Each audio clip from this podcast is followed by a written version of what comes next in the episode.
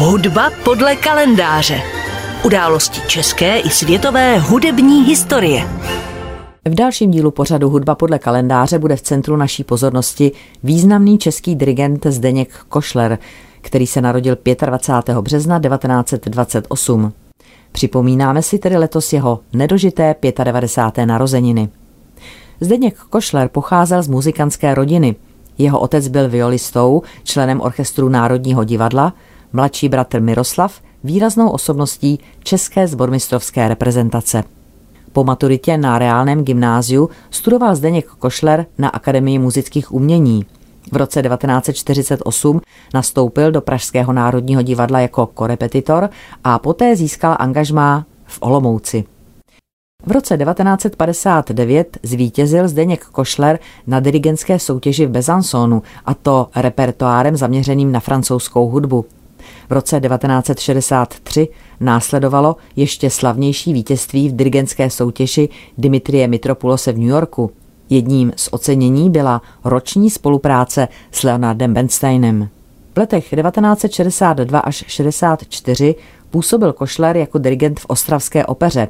Tady premiéroval celou řadu oper.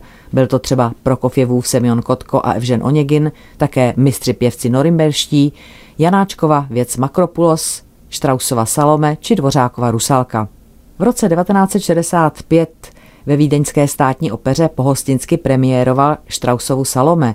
V letech 1966 až 7 dirigoval ve Vídni s vídeňskými symfoniky velký dvořákovský cyklus se všemi devíti symfoniemi. Koncem 60. let pak na pozvání Waltera Falzensteina hostoval v komické opeře v Berlíně. V letech 1971 až 81 zastával Zdeněk Košler post dirigenta České filharmonie.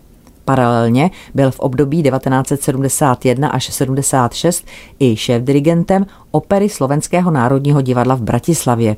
Od roku 1980 se vrátil na půdu Pražského národního divadla, aby tu působil na postu šéfa opery. Na této pozici se trval pět let a následující dva roky působil jako hostující dirigent. Když se šéfem opery stal Václav Riedelbauch, nabídl dirigentu Košlerovi post šéf-dirigenta. Košler nabídku přijal a na této pozici zde působil od roku 1988 až do roku 1991. Během svého angažmá v opeře se intenzivně věnoval i koncertním aktivitám, které zahrnovaly množství zájezdů, hostování a nahrávání. Kvůli obrovskému pracovnímu vytížení opustil Košler roku 1991 Národní divadlo a věnoval se koncertní činnosti s orchestry po celém světě. Po roce 92 absolvoval další úspěšné hostování v Japonsku a pravidelně se věnoval také komornímu orchestru Národního divadla, který si ho vybral za svého uměleckého šéfa. Často působil také v České filharmonii, Slovenské filharmonii, v Národním divadle v Praze a hostoval v mnoha zemích světa. Roku 1993 stál při zrodu Českého národního symfonického orchestru, s nímž realizoval množství koncertů a nahrávek. Košlerovo umění bylo známé i za hranicemi. Svědčí o tom kritiky z četných zájezdů po Anglii, Rakousku, Spojených státech či Kanadě. Největší popularitě se patrně těšil v Japonsku, kde hostoval s různými orchestry celkem 30krát. Dirigent Zdeněk Košler zemřel na následky těžké nemoci 2. července 1995. Zdeněk Košler byl dirigentem s fenomenální pamětí a dokonalým sluchem. Nejen tím vzbuzoval v každém muzikantovi přirozený respekt. S Českou filharmonií provedl řadu děl, která obohacují klasický repertoár. Jeho koncerty se vyznačovaly objevnou dramaturgií a vysokými nároky na interprety.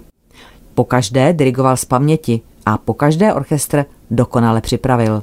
Jako dirigent je podepsán pod celou řadou vynikajících nahrávek vážné hudby. Hudba podle kalendáře.